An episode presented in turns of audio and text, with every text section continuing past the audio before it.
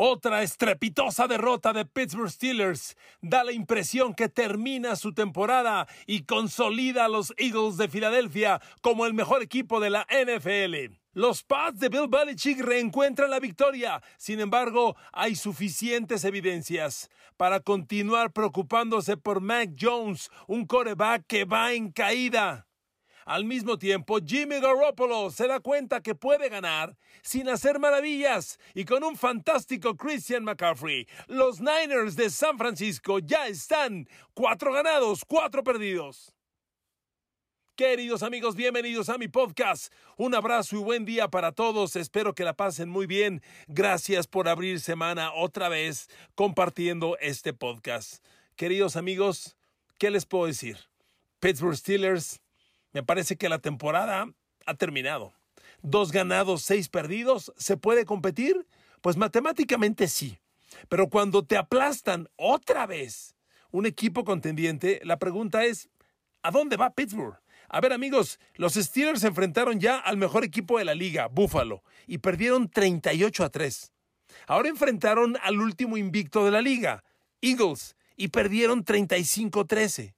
A ver, en esas dos derrotas, en las dos te han metido más de 35 puntos y en las dos has metido un touchdown. ¿Compite Pittsburgh pensando que esos equipos son el estándar con el que tienes que enfrentarte si pretendes hacer algo grande? Pues por supuesto que no. Honestamente no. Pittsburgh sucumbe, sucumbe una vez más, evidenciando los problemas que aquí le hemos demostrado. Una nula línea ofensiva, que tiene ahora al coreback Kenny Pickett enfrentando ya severas críticas. Ante la crisis, ante las derrotas, ante la temporada casi fracasada, ahora Pittsburgh intentamente se empieza a hacer pedazos. Ya hay cuestionamientos a Kenny Pickett, hay cuestionamientos a Najee Harris, hay quien dice que se debe ir el coordinador ofensivo Matt Canada. Nadie habla de Mike Tomlin. Yo honestamente creo que al primero que hay que cuestionar es a Mike Tomlin. Otro día hablamos de eso, hoy hablemos del partido. Pero internamente Pittsburgh se empieza a atacar. Y es que miren, Kenny Pickett, otra vez, un pase interceptado. Otra vez sin touchdown. Pero yo le voy una cosa, ya lo comenté alguna vez. En este momento, el principal rival de Kenny Pickett es su propio equipo. Con esa línea ofensiva que no sirve para nada, ¿A dónde pretendes ir? Mire, yo vi el arranque del partido porque pues monitoreo varios juegos. Vi el arranque del partido. Primer serie ofensiva de Pittsburgh. Filadelfia le mete un planchón, captura al coreback. Segunda serie ofensiva, otro planchón. A ver, si en tus dos primeras series ofensivas te cae encima la línea defensiva rival, ¿qué estás esperando? ¿A qué esperas que ocurra? Es como una pelea de box que en el primer round sales y bolas, te meten un derechazo a la cara, pero directo. Segundo round te meten otro. ¿Tú crees que vas a pelear el resto del combate con mucha seguridad?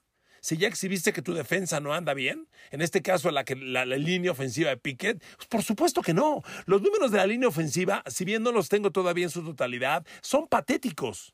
El gar medio de los Eagles, Javon Hargrave, Javon Hargrave, que utiliza el jersey el 9-7, para que usted lo ubique, si vio el partido, hizo pedazos a la línea ofensiva de Pittsburgh, pedazos. Solamente él solo fue registrado con siete jugadas defensivas y que un garmedio tenga siete tacleadas, tuvo tacleadas en dos pases pantalla, tuvo dos capturas de coreback, tuvo cinco presiones, fue una fuerza imbloqueable para Pittsburgh. La línea ofensiva de los Steelers, fíjese nomás, Kenny Pickett tuvo 52 jugadas de pase. Hubo 52 jugadas con bloqueo de pase para la línea ofensiva Steelers. En esas 52 jugadas permitieron 23 presiones al coreback. 23 presiones a Kenny Pickett. Dan Moore permitió 9. Okuma, Chukuma Okorafor, el tackle del otro lado. Dan Moore es el tackle izquierdo. Chukuma Okorafor es el tackle derecho. Él permitió 5. Kevin Dodson permitió 4. Por Dios. Le digo, con esta línea ofensiva, el principal rival de Kenny Pickett son sus propios compañeros. Por eso los números son terribles. Y es que ahora tú analizas a Kenny Pickett y en lo que va de la temporada, la, la prensa en Pittsburgh dice, a ver, Cambiamos a Kenny Pickett porque esperábamos un cambio en el equipo. ¿Cuál cambio? O sea, Kenny Pickett ya lleva cinco partidos. Tiene 771 yardas en cinco partidos. O sea, con dificultad promedia 150 yardas aire por partido, lo cual es malísimo. Bueno, apenas promedia eso. Pero espéreme, tiene dos touchdowns, siete intercepciones. Siete intercepciones. Ayer simplemente lo capturaron seis veces, nada más, contra los Eagles. Amigos, le repito, el principal rival de, de, Pickett es su equipo, pero los números que Pickett ha sumado, pues tampoco son para echarle muchas porras. Y otra crítica que ya se está dirigiendo seriamente en Pittsburgh es contra Najee Harris. Y es que en los números de ayer, otra vez, resulta que Jalen Warren, el corredor con el que se releva Najee Harris, pues Jalen Warren tuvo mejores números. En seis acarreos de balón, Jalen Warren tuvo 50 yardas y promedió 8.3 con una jugada grande de 19. Najee Harris le dieron 8 veces el balón y corrió 32 yardas. Eh, Pittsburgh a pesar de todo, tuvo su mejor día de ofensiva terrestre en lo que va de la temporada. Corrieron 144 yardas. Pero le repito, los mejores números son de Jalen Warren. Entonces la gente dice, no, pues, ¿qué onda con Najee? Y ya cuestionan a Najee, y ya cuestionan a Kenny Pickett. Mire, también yo quiero decirles una cosa enfrentaron al último invicto de la NFL, que si bien no creo que sea el mejor equipo de la NFL, porque para mí sigue siendo Buffalo, ya lo vi en la noche contra, contra Packers, este, a pesar de eso, si bien Eagles no es el mejor equipo de la liga, no es menos que el 13, o sea, es de los tres mejores equipos de la liga y es una máquina espectacular. Los Eagles traen un maldito equipazo y no podía usted esperar menos. A ver, continuó con el lado ofensivo de Pittsburgh. Kenny Pickett, pues nada, ¿eh? Y, si usted ve los números aéreos, híjole, Pittsburgh no genera nada por aire. Los receptores abiertos de Pittsburgh tenían un enorme reto, porque el trío de corners de, de, Eagles, James Bradbury, Darius Lay y Davonte Maddox, son los mejores de la liga como unidad, como corners equipo.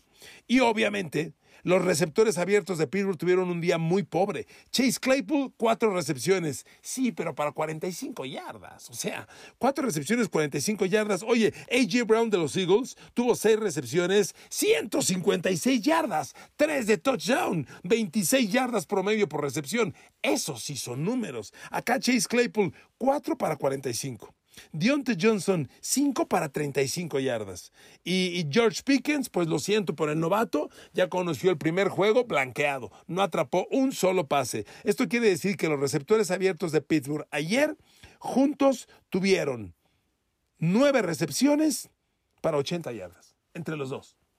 O sea, eso no sirve para nada. No hay explosividad, no hay potencia. Y luego, yo les pido que hagamos otro ejercicio, amigos. ¿Y la cortina de acero? ¿Qué onda?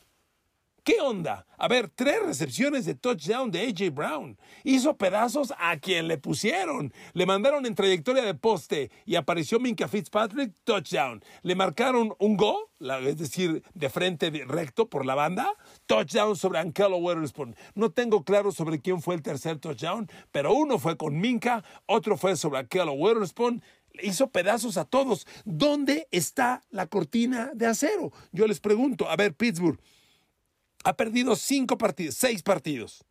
En sus seis derrotas, en tres de ellas ha permitido 35, 38 y 29 puntos. ¿Qué onda con la cortina de acero? ¿Dónde está? Amigos, ¿se dan cuenta cómo lo de Pittsburgh es todo el equipo? Si bien hay áreas que más o menos meten las manos, e, e, el equipo en general no está compitiendo. Hay una ausencia de talento. Y miren, de Eagles voy a hablar más en la semana, pero aquí se confirma que este equipo está para grandísimas cosas. ¿eh? O sea, Eagles salió a demostrar que tiene talento para mover una ofensiva aérea. Hoy, hoy Eagles dijo, ah, sí, solamente corro. Pues en este partido fueron 290 yardas aire y 111 por tierra. 400 yardas de ofensiva total y, 7 y 5 touchdowns, perdón. 400 yardas de ofensiva total y 5 touchdowns contra la cortina de acero. Jalen Hurts, fantástico. 19-28, 4 touchdowns, 0 intercepciones. Oh, por Dios. Y corriendo, que no fue necesario, pues tuvieron 20 acarreos, 111 yardas. Oiga, el promedio para acarreo fue 5.6 yardas. O sea, buenísimo. No, no, no, no. Es un planchón total. Miren, yo solo concluyo con esto porque sé que le duele a Steeler Nation. Les duele y los entiendo. Hace un mes, en el cuarto juego, cuando Pittsburgh perdió con Jets, yo les dije, era un juego que Pittsburgh tenía que ganar. Ganando la Jets, Pittsburgh se ponía 2-2. Perdieron. Ahora están 1-3. Acabando octubre, van a estar 1-7. Bueno, ya acabamos octubre y Pittsburgh no está 1-7, está 2-6. Perdón, me equivoqué. Pero 2-6 y 1-7 por Dios, se parecen mucho. La temporada Steeler está a punto de haber terminado y yo les pregunto hoy qué le conviene más a este equipo. Si bien van a recibir a un muy muy cómodo equipo de Nueva Orleans la próxima semana. Después van a recibir a Cincinnati, van a Indianápolis, van a Atlanta, que hoy en día ya no es fácil. O sea, el panorama no está tan fácil próximamente. En la NFL no hay nada gratis. Después de Atlanta vienen los de Baltimore, primero con Baltimore, luego vienen Raiders, otra vez Baltimore. No, no está fácil esto. Yo creo que lo que primero que Pittsburgh tiene que hacer, me pasa por la mente eh, TJ Watt, que no regrese sea, esta temporada no la van a rescatar. Y TJ Watt es, futuro de Pittsburgh. Hay 120 millones de dólares invertidos ahí. Que TJ Watt descanse el resto de la temporada, que se recupere al 100% y nos vemos en septiembre del 2023. Este barco se está hundiendo, nadie lo va a salvar y no puedes aventar a TJ Watt sin estar al 100%, es mi opinión. ¿Y en qué momento empezamos a cuestionar a Mike Tomlin? ¿Eh? ¿En qué momento? Ahí se los dejo. Vámonos con los Pats. A ver, Nueva Inglaterra le gana a los Jets de Nueva York. Un partido muy ganable, porque miren, he visto a Bill Belichick toda su carrera en Nueva Inglaterra y lo conocí desde que era el coordinador defensivo de los Giants de Bill Parcells y él dirigía nada más y nada menos que a Lawrence Taylor, a Carl Banks, a Harry, Harry Carson, a Brad Van Pelt, a Gary Reasons, aquella cuarteta fantástica de linebackers de los Giants que probablemente es el mejor grupo de linebackers en la historia de la NFL. Bueno, Bill Belichick cuando agarra a alguien de bullying lo agarra y lo hace pedazos. Y esto me refiero a los corebacks. Jared Goff, hoy de los Lions, es uno de ellos. Lo agarra y no lo perdona. Y este niño, Zach Wilson de los Jets, pues ya es otro. A ver, Bill Belichick enfrentó ayer a Zach Wilson por segunda vez, por segunda vez, y le interceptó tres pases. Más sumados a los cuatro de la primera vez. En dos veces que Bill Belichick ha enfrentado a Zach Wilson, tiene siete intercepciones Zach Wilson. Siete. Y ayer pues no se la perdonó. Miren, esa es la buena. Bill Belichick y su defensa sabían que Zach Wilson no iba a salir vivo. A ver, aquí me detengo y hago una brevísima pausa, porque estoy hablando de los Pats. ¿Qué onda con los Jets y los Giants? Hace ocho días decíamos, porque en Estados Unidos había mucha prensa, son de verdad, son de verdad. Yo en el podcast justo de hace ocho días les dije, yo no les creo. Quiero ver a los Jets las próximas tres semanas. Ya perdieron la primera, que fue la de Pats. La que viene van con Buffalo. La van a perder, ¿eh? La van a perder. No sé cómo salga la línea, pero juegue Bills. Ha garantizado. Y en dos semanas van otra vez contra Belichick. Ahora en Boston. Quiero verlos. En tres semanas sale la verdad. Y le voy a decir por qué. Zach Wilson, cuando le pides que lance el balón, pues no puede. A ver, Zach Wilson en este partido lanzó 41 pases. Le interceptaron tres. Antes de este partido le habían interceptado dos porque nunca lanzaba. Fíjese, contra Denver lanzó 25, 26 pases, completó 16. Contra Green Bay lanzó 18, completó 10. Contra Miami lanzó 21, completó 14. Y contra Pittsburgh lanzó 36, que era el gran juego que tenía, y completó 18, que era la mitad. Ahora contra los Pats lanzó 41, completó menos de la mitad, que son 20. Le interceptaron 3. Amigos, Zach Wilson está en un proceso de descomposición. Este chavo no da avisos de mejora, ¿ok? Ahora, regreso con los Pats. Ok, gran victoria, pero muchísimo que preocuparse. ¿eh? A ver, amigos, Mac Jones. Mac Jones es un, un coreback que está claramente en retroceso. A ver, yo de repente, pues soy, soy, soy fan de los Pats, de acuerdo, leo las cuentas de los fans de los Pats y veo que muchas porras. A ver, yo, yo tengo que ser realista en mis análisis. Mac Jones no va a ningún lado a ningún lado. A ver, amigos, otra vez lanzó intercepción. Otra vez. Le quiero decir una cosa. Mac Jones ha lanzado intercepción en todos sus partidos. Lleva cinco. Una con Jets, una con Chicago, tres con Baltimore, una con Pittsburgh, una con Miami. O sea, siempre lanza intercepción, lo cual es patético. No malo, patético. Dos, se salvó. Eh, fue un partido de tres intercepciones le, interceptaron la segunda, que además fue pick six, y se salvó de milagro porque fue rudeza al pasador y se lo anularon. Pero ese era pick six, no solo era intercepción, era touchdown en contra. Y una tercera intercepción que dejaron caer de las manos los defensivos de los Jets. A ver, amigos, esto no va bien por ningún lado. Y espérenme, analizando la línea ofensiva de los Pats, bueno, comento otro lado positivo de los Pats. Ramondre Stevenson, qué chamaco, ¿eh? Este chavo, este chavo tuvo 143 yardas scrimmage, si consideramos las yardas por tierra y las yardas como receptor.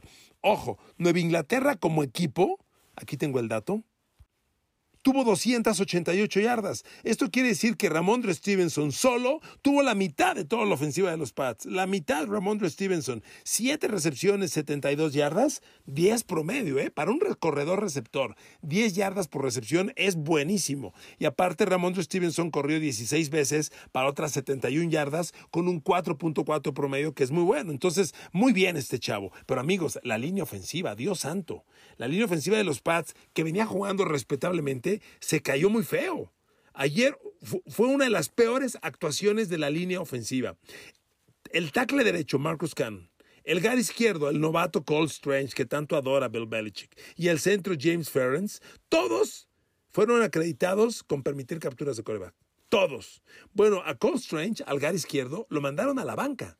A medio partido. Lo sentaron y lo reemplazaron por Isaiah Wynn que, fíjese, un primera de draft mandado a la banca, reemplazado por otro primera de draft que ya está en la banca. Para que vea cómo andan las selecciones de draft de, de, Belichick en años pasados, reconociendo que esta le ha, le ha funcionado más o menos bien. Pero amigos, Cole Strange además permitió dos capturas de coreback, cometió dos castigos de holding, por Dios. Y, como le decía, y Marcus Cannon, el tackle derecho, que reemplazó a Isaiah Wynn, fue acreditado con seis presiones al coreback. No, no, no, no, no, no. En realidad fue un juego patético de los Pats. Nada que celebrar. El equipo luce, la ofensiva luce muy mal. Yo no sé la terquedad de regresar a Mac Jones.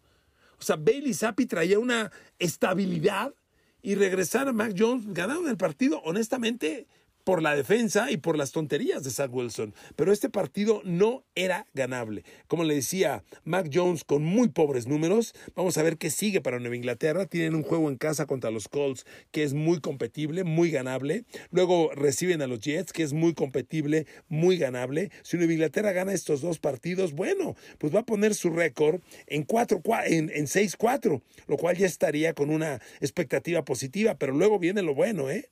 Luego van a Minnesota y empiezan los de Bills. Van a Minnesota, reciben a Bills, van a Arizona, van a Raiders, reciben a Bengals, reciben a Miami, van a Buffalo. O sea, no está fácil. La segunda mitad es muy brava. A Nueva Inglaterra le conviene esta racha próxima. O sea, ya le ganó a Jets, le puede ganar a Colts, le debe ganar a Jets otra vez. Y con esos dos triunfos, con un 6-4, una expectativa interesante para el cierre de año. ¿De acuerdo? Ya en la semana hablamos con más detalle de ellos, pero creo que, creo que hay muchas razones para estar preocupados. Cerremos con San Francisco. A ver amigos, no hay la menor duda, este equipo está pleno en talento. Los Niners, y más ahora que llegó Christian McCaffrey, sobran los playmakers.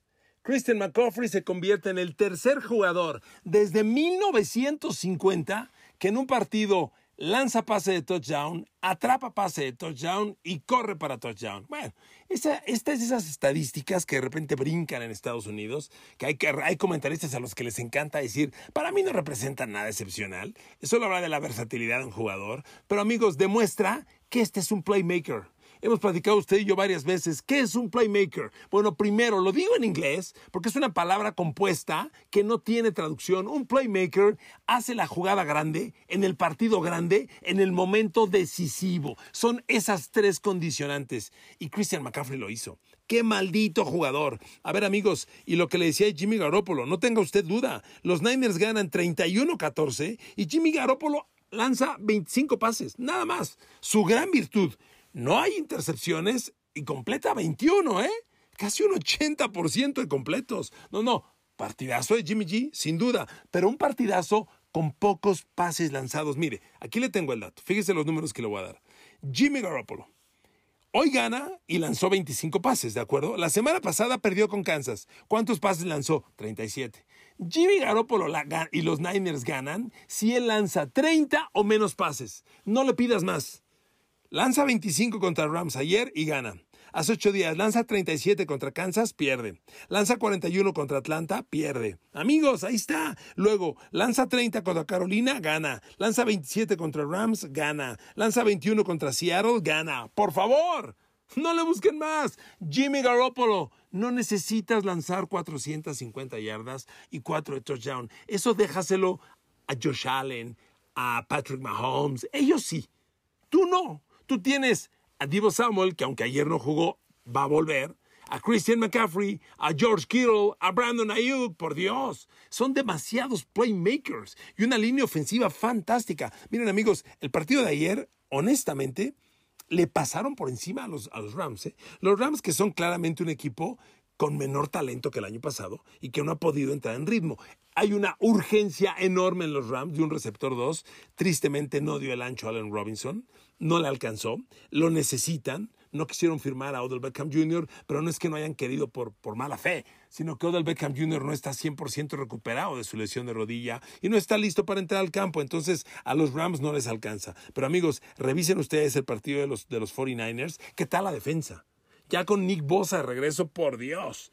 Qué defensa, qué presión a los corebacks. Y mire que ayer los Rams dieron un partido respetable para su línea ofensiva, pero aún con eso, Arik Armstead y Nick Bosa, bestias indomables, porque además los Niners tienen esa enorme virtud, generan presión al coreback rival sin mandar carga de linebackers, solo con cuatro frontales, y eso es lo mismo que pasa con Bills.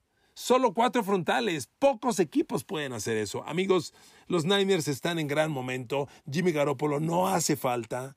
No hace falta grandes cosas. Tú puedes ganar sin cargar con el partido.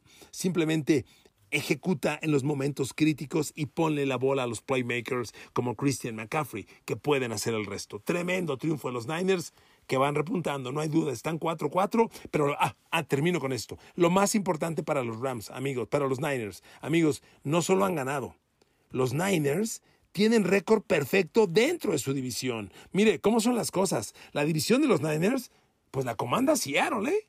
Cinco ganados, tres perdidos, en la punta que volvió a ganar ayer, apretado, pero volvió a ganar. Los Niners vienen atrás 4-4, pero la enorme virtud de los Niners es que están tres ganados, cero perdidos dentro de su división. Y por si eso fuera poco, ya están dos ganados, cero perdidos contra los Rams. Y esa es una enorme, una enorme ventaja y una enorme desventaja para Rams, rumbo a un probable desempate al final de temporada. Vamos a ver si le alcanza a Rams para pelear un segundo lugar. Yo lo veo difícil, pero los Niners, a pesar de que van uno atrás de Seattle, esta marca, para mí, de 3-0 en la división, es un factor sumamente valioso en este momento. Amigos, gracias por su atención. Abrazo con cariño. Que Dios los bendiga y feliz inicio de semana.